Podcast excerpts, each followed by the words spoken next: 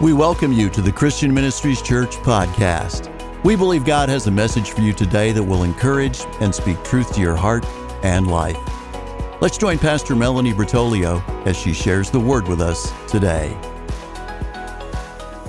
We've been talking about living by faith all year long, and I'm going to use a, a passage of scripture today that we will get to in a few minutes um, that you've heard already this year, and you've actually heard it several times but I want to I want to talk about it for a reason that uh, is is kind of specific and, and a way that we haven't talked about it leading up to this very moment. But before I do that, I've got to give you all a short history lesson. And I know some of you don't love history, and I'm sorry, but please try to stay engaged because here's here's the thing about it. I mean, the Bible is history. It's important that we know history. That's why God gave us that so that we could learn from history. And so I want to tell you a little bit about the Apostle Paul because we're going to be reading about several things that he says to us in the New Testament. And so you need to know about the Apostle Paul. First of all, let me just say this roughly half of the New Testament was written by the Apostle Paul. There are 27 books, and we know that he wrote 13 of them, and some people believe that he may have written um, the book of Hebrews as well, which, um, which would put him a little over half. But either way, he wrote a significant portion of the New Testament. So that makes him a pretty influential guy. We, I don't know if we ever go a Sunday, uh, whoever is pa- uh, preaching up here, I don't know if we ever go a Sunday that we don't quote something that the Apostle Paul wrote down. And I'm saying wrote down because they're not his words, they're God's words through the Apostle Paul. But he actually wrote down over half of the New Testament. Um, but, but let's get a little background on Paul. Paul was a Jew, and specifically, he was a Pharisee. And, and, and you may or may not know this, but, but Jesus, I mean, he had a, he had a number of uh, very contentious conversations with Pharisees. Pharisees were Jewish people who were um, very, very, very highly trained in the area of the law. And uh, they, they were a little, if just to be honest, they were a little bit snooty. They looked down on other people um, who weren't didn't know the law to the degree that they did but really i mean we kind of they get a, get a bad rap in some ways um, perhaps that they don't deserve it because they did study the law. They studied uh, the torah and they knew it. They memorized it. They were very very very well versed on the law of god. Um, and they were formed they because uh, it was a group of, of Jewish people who became very concerned about the secularization of the Hebrew people under Roman authority. Okay, so at this point in time, uh, they are they are under Roman authority, and what what these Jews began to realize was that um, the Jews were, be, uh, that the Hebrew people as a whole were beginning to assimilate into the Roman culture, and they were, uh, they were doing what people have done since the beginning of time, what Jews have done since the beginning, since God chose them to be his, his own people, they were doing the same thing in that they were starting to to worship the other gods of the people in whose land they were living, and the people who they were under the authority of. And so, um, so these Pharisees begin to see all these Jewish people starting to turn their back on their one true God, Jehovah or Yahweh, and to embrace these gods of the Romans. And so, in in their efforts to, to get people to, to remember Jehovah, to, to, to worship God, they were studying so they could um, teach the people. The only problem with that is this that they, they knew the Torah, they knew the words of God, but they really didn't know God. And they missed the heart of God when He gave those words. All right, so they became this people that were all the, the Pharisees who were really puffed up because of their knowledge. That's uh, uh, Paul even after after his encounter with Jesus, he actually uses that language to talk about people who have knowledge but don't understand the heart of God. They are puffed up but they're very lacking in love. And so I don't know about you, but when if someone came to me and they started wanting to tell me about Jesus Christ and they started te- started out with all the rules, I, I don't know that I'm going to be drawn to that. As a matter of fact, that's there are a lot of people who who have never committed their lives to Christ because of people in their lives who just tell them what all the rules are. Here are all the rules. You can't drink, you can't smoke, you can't cuss, you can't do this, you can't do this, you can't do this, can't do this, can't do this. And, and let me just say, I am not minimizing all the things that you shouldn't do. All of those things, the law, when it was written, it was actually written for the people. So when the law, when God said, do not murder and do not steal and do not have an affair with your, your neighbor's wife, that was actually for the people. That wasn't to put them in bondage and make things more difficult for them. That was, that was for them. That was so that they could live. Okay, but but but there, there are always people who are going to see these rules as bondage why? Because Satan is always trying to convince the believer that bondage is freedom and that freedom is bondage. Okay, so you get you get people, and, and, and especially in, in in the New Testament church, we, we get a lot of people who really fall into one category or the other, and they're either so grace minded that anything goes, or they're so legalistic that, that all they can talk about and think about are the rules. And, and so if you kind of think about it in that way, you, you, you could imagine that the, the, the Pharisees would probably fall into this legalistic side. They were all about the rules and they really missed the heart of God behind his law. I got to tell you, as the principal of Christian Ministries Academy, I am the, the chief in charge of getting people to obey rules. Some of those rules I, I, I, I wrote myself, and some of them are just rules that were handed down to me that these are the rules, and this is what people should, should do. And I have learned over the years that parents and students alike are much more inclined to embrace those rules when they understand the why behind them. When you know the heart and the why, it's not nearly so difficult to embrace those things. I, have had people, well, I was this person that before, when my kids started going to school there, and the first semester that they were in the school, I didn't volunteer in the school. And so they would come home and they would say, Well, we can't do this, or we can't do this, or we can't do that, or we have to do it this way. And, and I would think to myself, Well, that's just silly. Why? Why? Why would we have to do that? Well, then I started volunteering in the school, and guess what? I learned the why. And suddenly, well, why wouldn't we have that rule? Why wouldn't we do it that way? Um, so, so people can get really hung up on rules, and if you if if you are that person today who is so hung up on the rules, I want I have just been praying that you will get some freedom today. Um, maybe not in the way that, maybe in a way that would surprise you.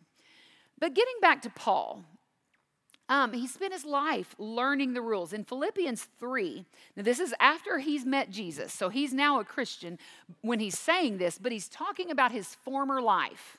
And he says, I was circumcised when I was eight days old. I am a pure blooded citizen of Israel and a member of the tribe of Benjamin, a real Hebrew, if there ever was one.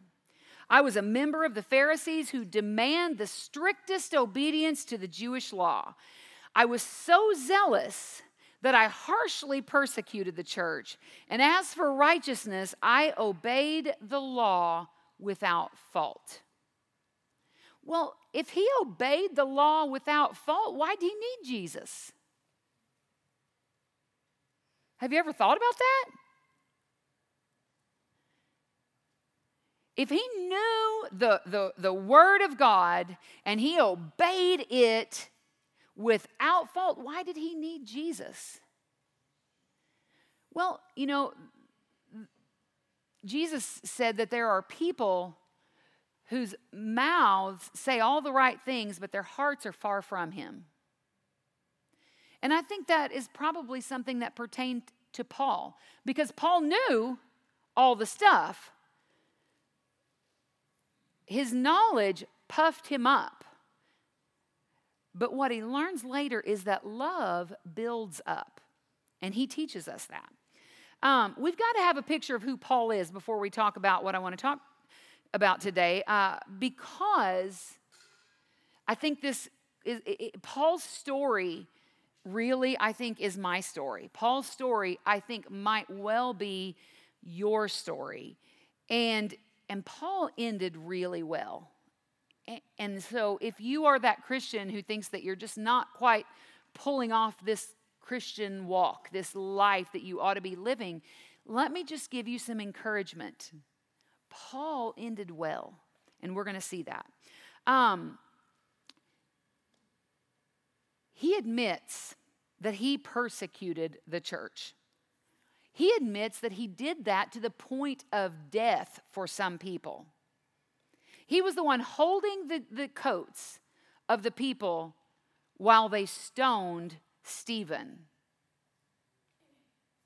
Stephen was the man who cried out and said, Father, forgive them because they don't know what they're doing. And so Paul is standing there while all this is going on. All right? When Jesus said, Woe to you, Pharisees, you hypocrites,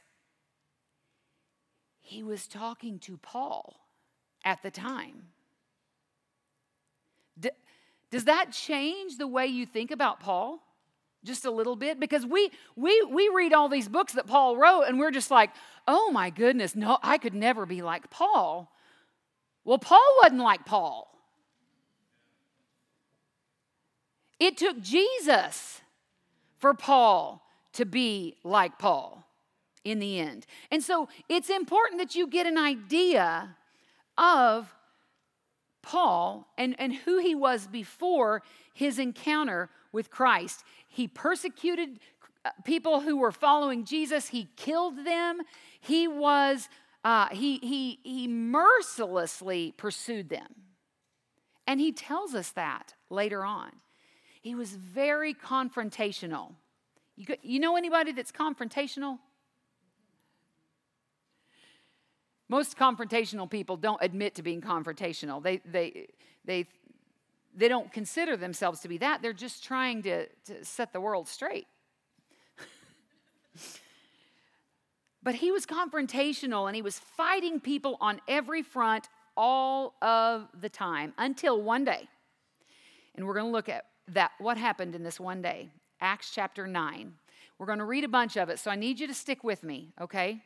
But it's important. This is Paul's story. This is the road to Damascus story. This is the story that changed his life. He was enlightened and and and God revealed himself to Paul in this moment. If you are a Christian today, you've had this moment and you have to know that you've been enlightened. Even if you don't feel enlightened, You've been enlightened. So in, in Acts chapter 9, starting in verse 1, it says, Meanwhile, Saul, who, who is Paul, um, and by the way, just so we know, God didn't change Saul's name to Paul. We, we say that a lot, but actually, Paul was just another name for Saul. And if you read uh, the word, you'll, you'll learn that. But, and even after he was saved, Jesus referred to him as Saul. Um, but, that, but Paul was actually the Roman uh, pronunciation of his Hebrew name, Saul. So, meanwhile, Saul was uttering threats with every breath and was eager to kill the Lord's followers. So he went to the high priest. He requested letters addressed to the synagogues in Damascus asking for their cooperation in the arrest of any followers of the way he found there. So it's not just that they were telling him, hey, go round these people up. He's going to the leadership and he's going, can I please give me permission to go round up all these crazy lunatics that are following this Jesus Christ and let me kill them all? That's what he's doing. It's not, it's not just some passive, okay, if that's what you tell me to do, that's what I'm going to. No, he is actively pursuing them. And so he wanted to bring them, both men and women, back to Jerusalem in chains. As he was approaching Damascus on this mission, a light from heaven suddenly shone down around him. He fell to the ground and heard a voice saying to him, Saul, Saul, why are you persecuting me? Who are you, Lord? Saul asked. And the voice replied, I'm Jesus, the one you are persecuting. Now get up and go into the city, and you will be told what you must do. The men with Saul stood speechless, for they heard the sound of someone's voice, but saw no one. Saul picked himself up off the ground, but when he opened his eyes, he was blind. So his companions led him the hand, by the hand to Damascus. He remained there, blind for three days, and did not eat or drink. There was a believer in Damascus named Ananias, and the Lord spoke to him in a vision, calling, Ananias. Yes, Lord, he replied. The Lord said, Go over to Straight Street to the house of Judas. When you get there, ask for a man from Tarsus named Saul. He is praying to me right now. I have shown him in a vision, uh, shown him a vision of a man named Ananias coming in and laying hands on him so he can see again. But Lord, said Ananias, exclaimed Ananias, I've heard many people talk about the terrible things this man has done to the believers in Jerusalem. And he is authorized by the leading priest to arrest everyone who calls on your name.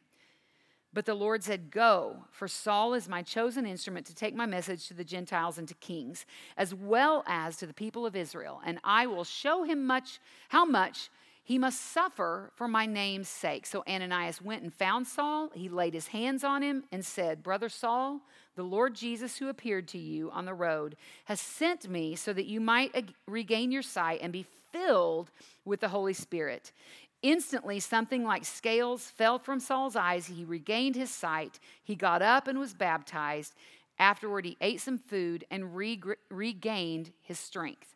Now, there's more to the story. Saul uh, begins to preach, and, and he's preaching there in Damascus, and people get excited about it. And, and uh, so then he, he, gets, he decides to go back to Jerusalem. Well, he goes to Jerusalem. Well, in Jerusalem, they know the Saul that Ananias knew, and they were afraid of him.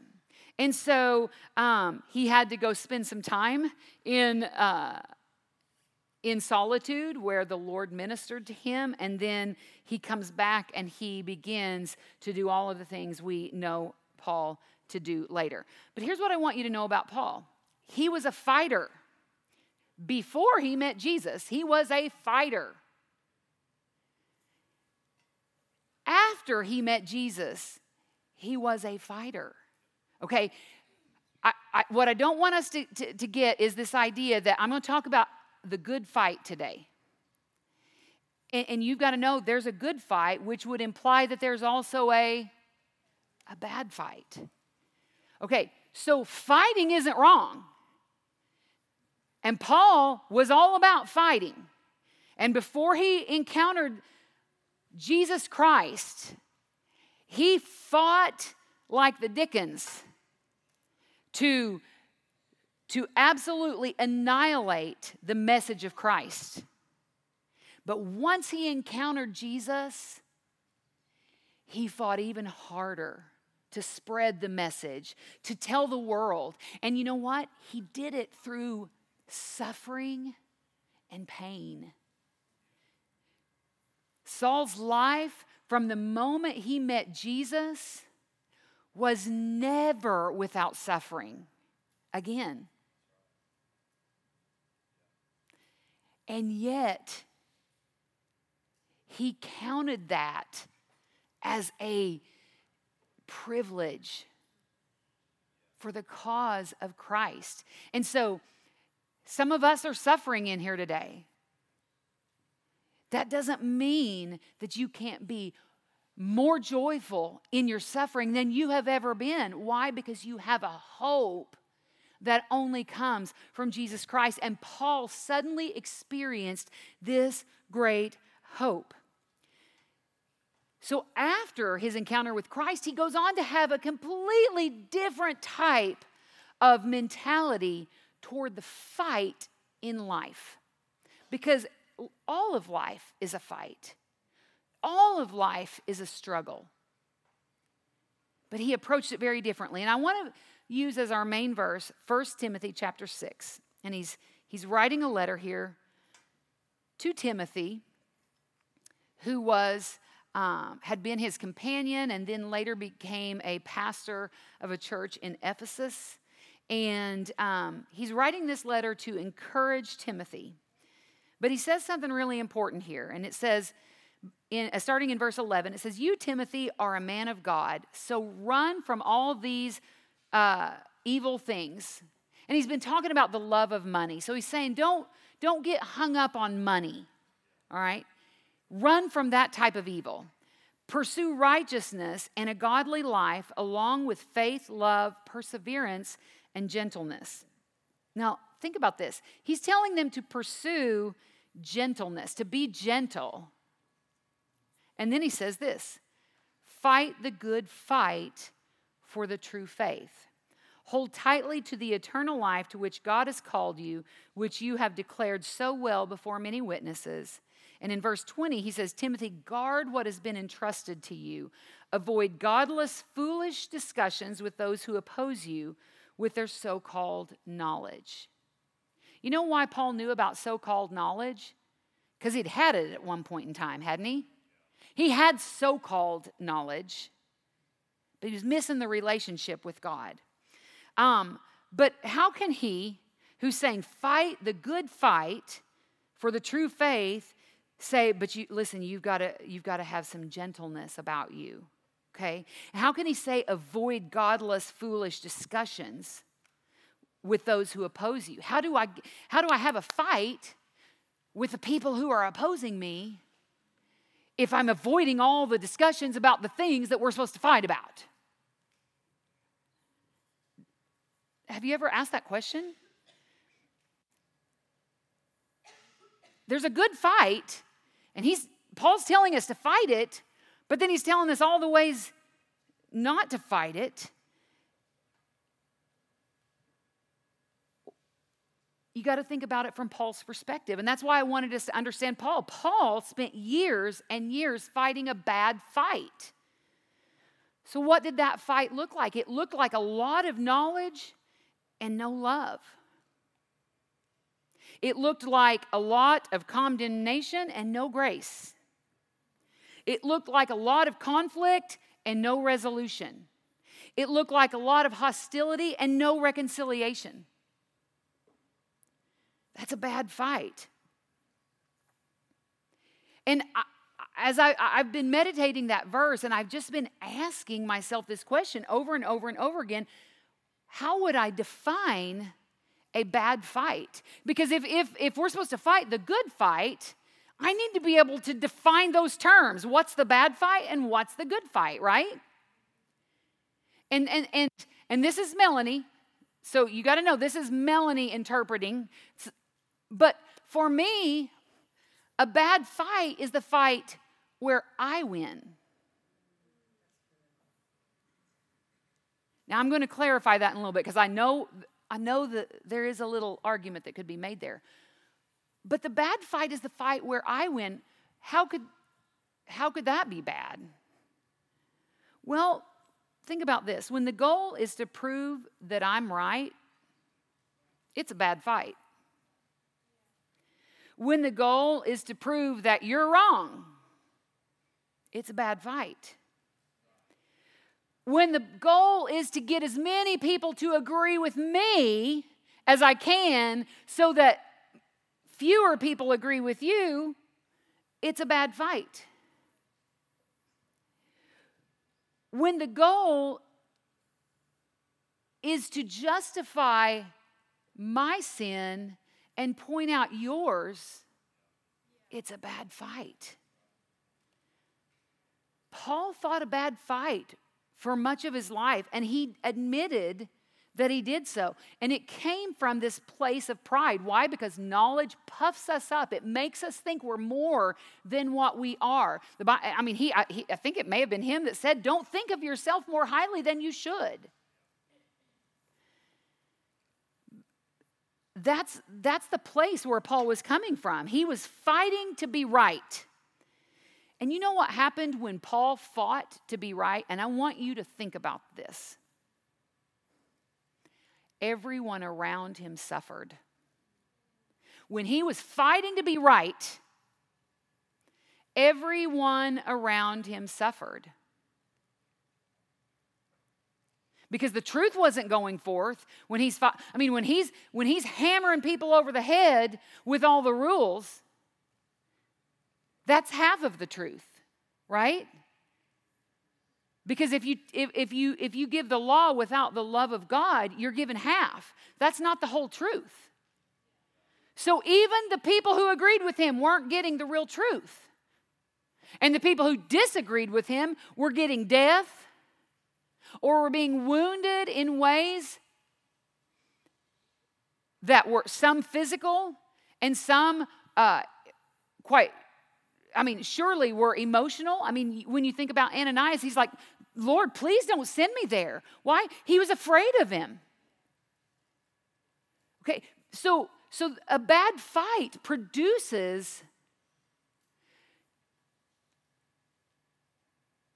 a bad fight always produces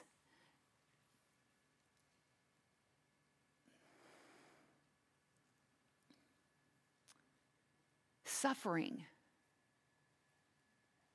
It always produces pain.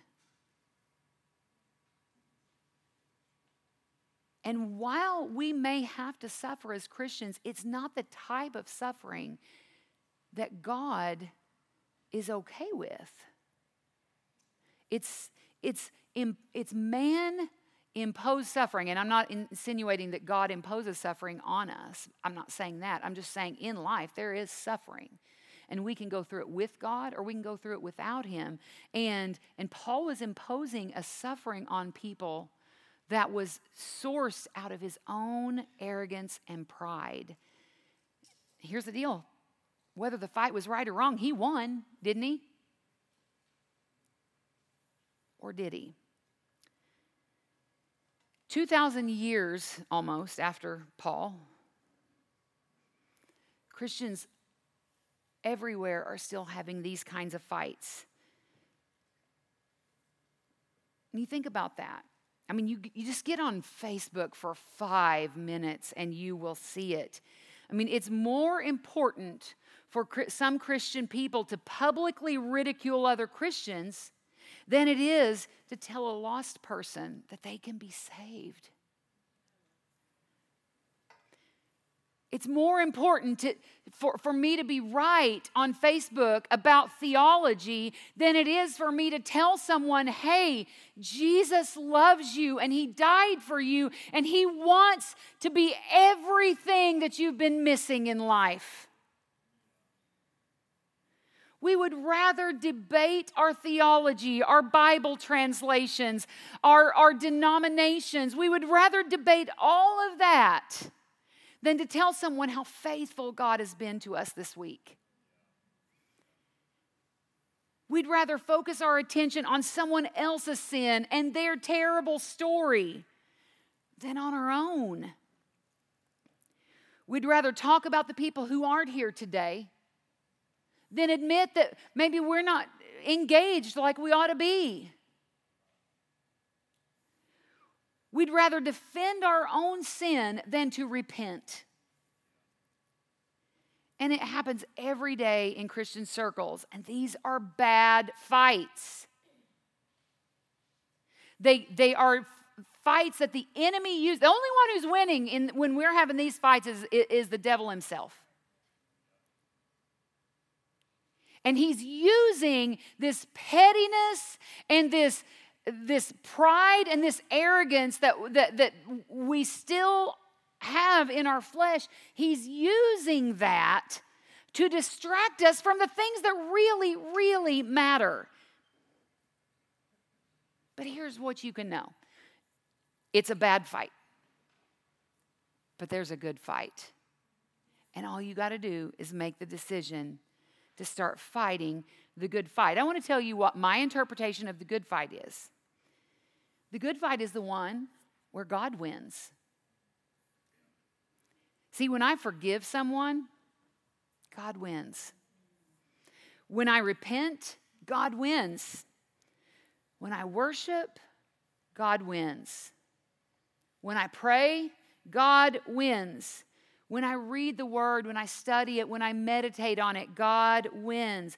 When I choose to love the, the, the, one person that it's so hard for me to love, God wins. When I submit my will to His, God wins. When I, and, and I don't know if you know this or not, but this is actually Bible. When I consider someone else as more important than me, God wins. When I obey Him, God wins. When I stop condoning my own sin, God wins. When the Bible becomes my standard for living, God wins. And when I chase after Him above all else, God wins. See, there's a there's a uh, there's there's two types of fights. There's the fight where I'm fighting to win. And many times in my own Christian walk, I have been fully convinced that I was fighting God's fight, and there was nothing about it that was about the Lord. Nothing. I wanted to win. I knew I was right, and I wasn't going to stop until I won. When Rick and I first got married, that was my goal. I didn't see us as, as two people who have become one. I, I was on his side until there was a disagreement, and then it was all about who wins.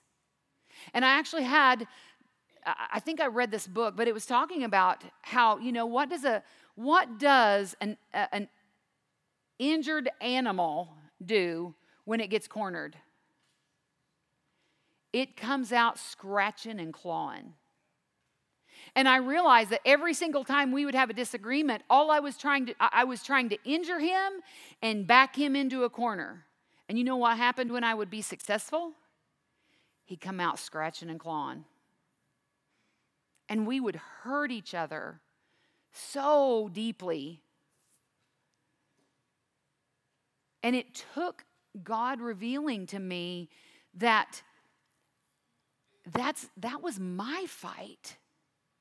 When I realized that God was saying to me, You're on the same side. You agree on far more than you disagree on, and you are just supposed to be working together to accomplish the same thing. Because most of the time, we wanted the same outcome, we just disagreed on how to get it. That's a bad fight. When I dig my heels in and determine that I'm unwilling to, to allow there to be any solution except for mine. The really great thing about when God wins is that everybody wins. But the goal has to be God winning first. The goal has to be Him winning first. In Ephesians 6:12 it says this it says we're not fighting against flesh and blood enemies but against evil rulers and authorities of the unseen world against mighty powers in the dark world against evil spirits in the heavenly places. It's it's not a physical fight that against an enemy that we can see. And we I'm telling you eh, when you think about people that you struggle with and, and, and faces come to your mind you've, you've got to get to that point where you go, no, no, no, no, no, they are not the enemy.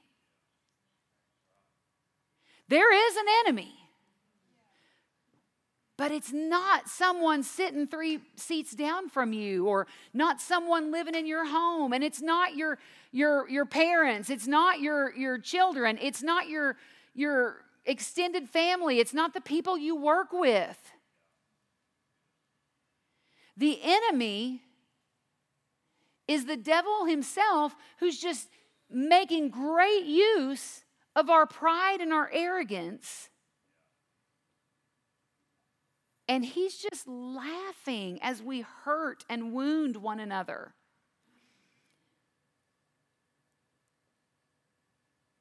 But here's what's really amazing Paul never stopped being a fighter, he just chose different fights. How was he able to do that? Well, for starters, he got saved.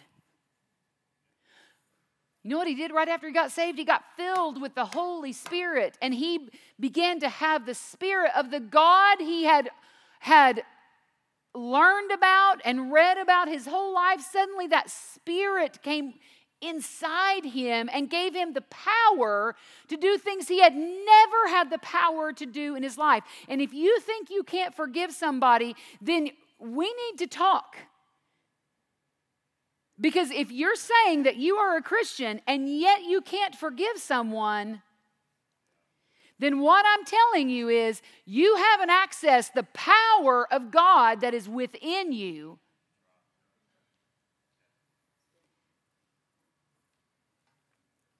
He got saved. And he he was filled with supernatural power. He began to understand the Old Testament scripture that he knew that said, It's not by might nor by power, but by my spirit. He began to understand that. Paul, Paul went on to say this, and, and it was in reference to, to a specific fight, but it can apply. It's, it, the principle is, is good for any fight that we go in, but he said, I don't fight as someone who beats the air. Now, get that picture in your mind. You ever see someone He's saying, No, I'm not fighting some imaginary foe. It's a real enemy that I'm fighting. I'm, eh, some of the versions say, I'm not, I don't shadow box. He's not shadow boxing, he's actually fighting a real fight. But he finally has gotten a revelation of who the true enemy is. And I'm just going to tell you right now the true enemy is crafty and he disguises himself as an angel of light. And when he comes and he whispers things in your ear, he makes them sound very religious and very right. And he gets convinces us that things are, are, are from God that are not from God at all. And I think that Paul was like a lot of us convinced fully that he was fighting for the Lord, when in fact he was just fighting to be right. I've watched so many Christian people over the years get a revelation from God. And you get so excited for them, you know? I mean, when some, I mean, just like when I was talking about that revelation I got, just about the way I was fighting with Rick all the time. I mean, just my method of, I mean, you're going to have conflicts in marriage. But you can, you can have disagreements, you can fight the right way in a marriage. And when I got that revelation, here's what I didn't do I didn't run to Facebook and start telling everybody else how to get the revelation that I just got. See, I'm watching Christians all over the place get a word from the Lord. And they don't get this that that word from the Lord was for them in that moment, that their life might be changed, that they might be able to say, I know what the good fight is now. I'm going to abandon these crazy, ridiculous, time consuming fights that only hurt the people around me that only elevate me and I'm, i know what the good fight is. But but that's not what we do. We want to go tell the world about this revelation that god's given us instead of allowing god to let that thing sink in and grow roots within us so that we can begin to live and operate on that revelation. See i didn't go tell the whole world about it why because I needed to practice it for a long, long time before it would even matter to you. Before you could hear it and go, oh, wow, I, I actually, I, th- I think I've known Melanie long enough to know that that, that is, she doesn't fight the way she's saying she once fought. But we want to get on Facebook and we want to, to we want to influence and we want to help other people. Well, that's a great thing, except it's not your fight in the moment. There are too many of us out here that need to let God do the work on us and quit trying to fix everybody else. That's not your fight. Now, that doesn't mean maybe you know somewhere deep in you that you're supposed to teach or you're supposed to preach or you you you know that doesn't mean you never will. It just means that you have to do it in the Lord's timing and not yours. And so many people are so preemptive and they get ahead of God trying to, to, to share something that, that hasn't made its way down into the deepest parts of them so that people can witness their transformation. They talk about it a lot, but no one's really seen it. James 1, verse 23 says, Anyone who listens to the word but doesn't do what it says is like someone who looks at his face in a mirror. Your Bible is your mirror. After looking at himself, he goes away and immediately forgets what he looks like. But whoever looks intently into the perfect law that gives freedom and continues in it, not forgetting what they have heard, but doing it, they will be blessed in what they do. Paul had always looked at the Word of God as something to learn so that he could teach it to everybody else so that they would know what they were doing wrong. And James is telling us that when we look at the word, we're to look at the word so that it might change us, so that it reveals to me what I look like. So when it tells me to stop gossiping, I'm not thinking about everybody else that's gossiping. I'm asking myself, what am I gossiping about? In what area of my life is there still gossip? And how can I root that out of me? I, I, just hear people all the time talking about how we just need revival. The revival is will happen when Christian people start looking into the Word of God and seeing it as their mirror, not as something that they can learn so they can tell everybody else what they're all doing wrong. And it's, I'm telling you, revival could happen like that. If we would all just decide today to worry about us See, I knew I could tell you every wrong thing Rick was doing in every argument that we had, and I could tell you where he was standing in the room, what he was wearing. But I was missing the whole point. And many of us are missing the point. It's about us.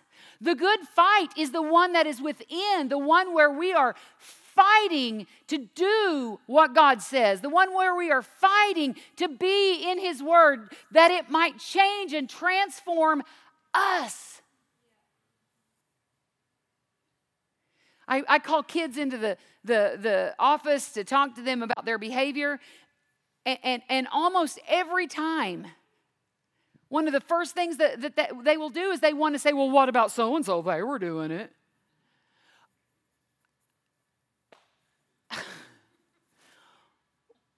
All I can tell you is I think adults do that as much as kids. The kids are learning it somewhere.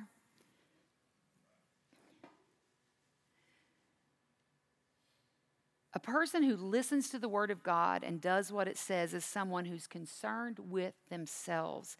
And that's the good fight.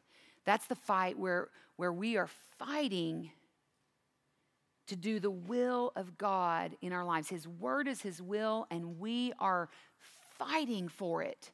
See, I've, I've purposed in my heart that I'm going to fight for the word to prevail in my life. I'm going to fight to be obedient to the God who has saved me. And again, the great thing about that fight, it's a fight that puts God first. And when I put God first, He wins and I win every single time. In 2 Timothy 4, this is Paul's second letter to Timothy, and it's toward the end of it. And, and I love this because this is Paul talking about the fight again. And he says, I've fought the good fight.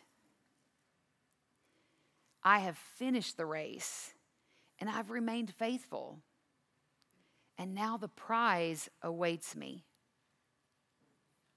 Okay, let's go back to the very beginning. Paul hurt the people around him. He caused great suffering and great pain for a great deal of his life.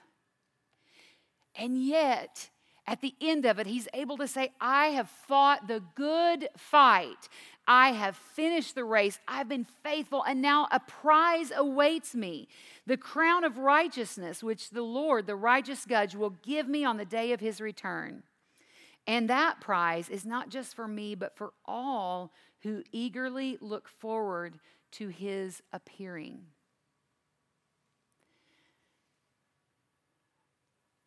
You can have all the knowledge in the world, all it does is puff you up if it's not accompanied by love. And Paul, when he was walking along that road and that light shone, and Jesus Christ spoke to him, the revelation that he got was the love of God. And that is the same love that is now in you. The Bible says that it has been, when you become a Christian, it has been shed abroad in your heart. That means it's in you. But you've got to work to fight the fight to access that and not to live in the flesh, which is the bad fight. Every fight, there's, there's one question to ask Is this a good fight? Here's the question. Eh, eh, eh, if you're trying to determine if something is a good fight, here's the question you ask Who wins? Who wins? And if the first answer is me, then it's not a good fight. If it's anyone other than God wins, God gets the glory. God gets the, all the attention. If it's anything other than that, it's not a good fight. And I want to encourage you, because I know some of y'all out there, you're fighters. I'm a fighter. I, I, have had to, to work to contain this thing in me for 55 years now that just wants to stir things up. Here's the deal I can still stir things up.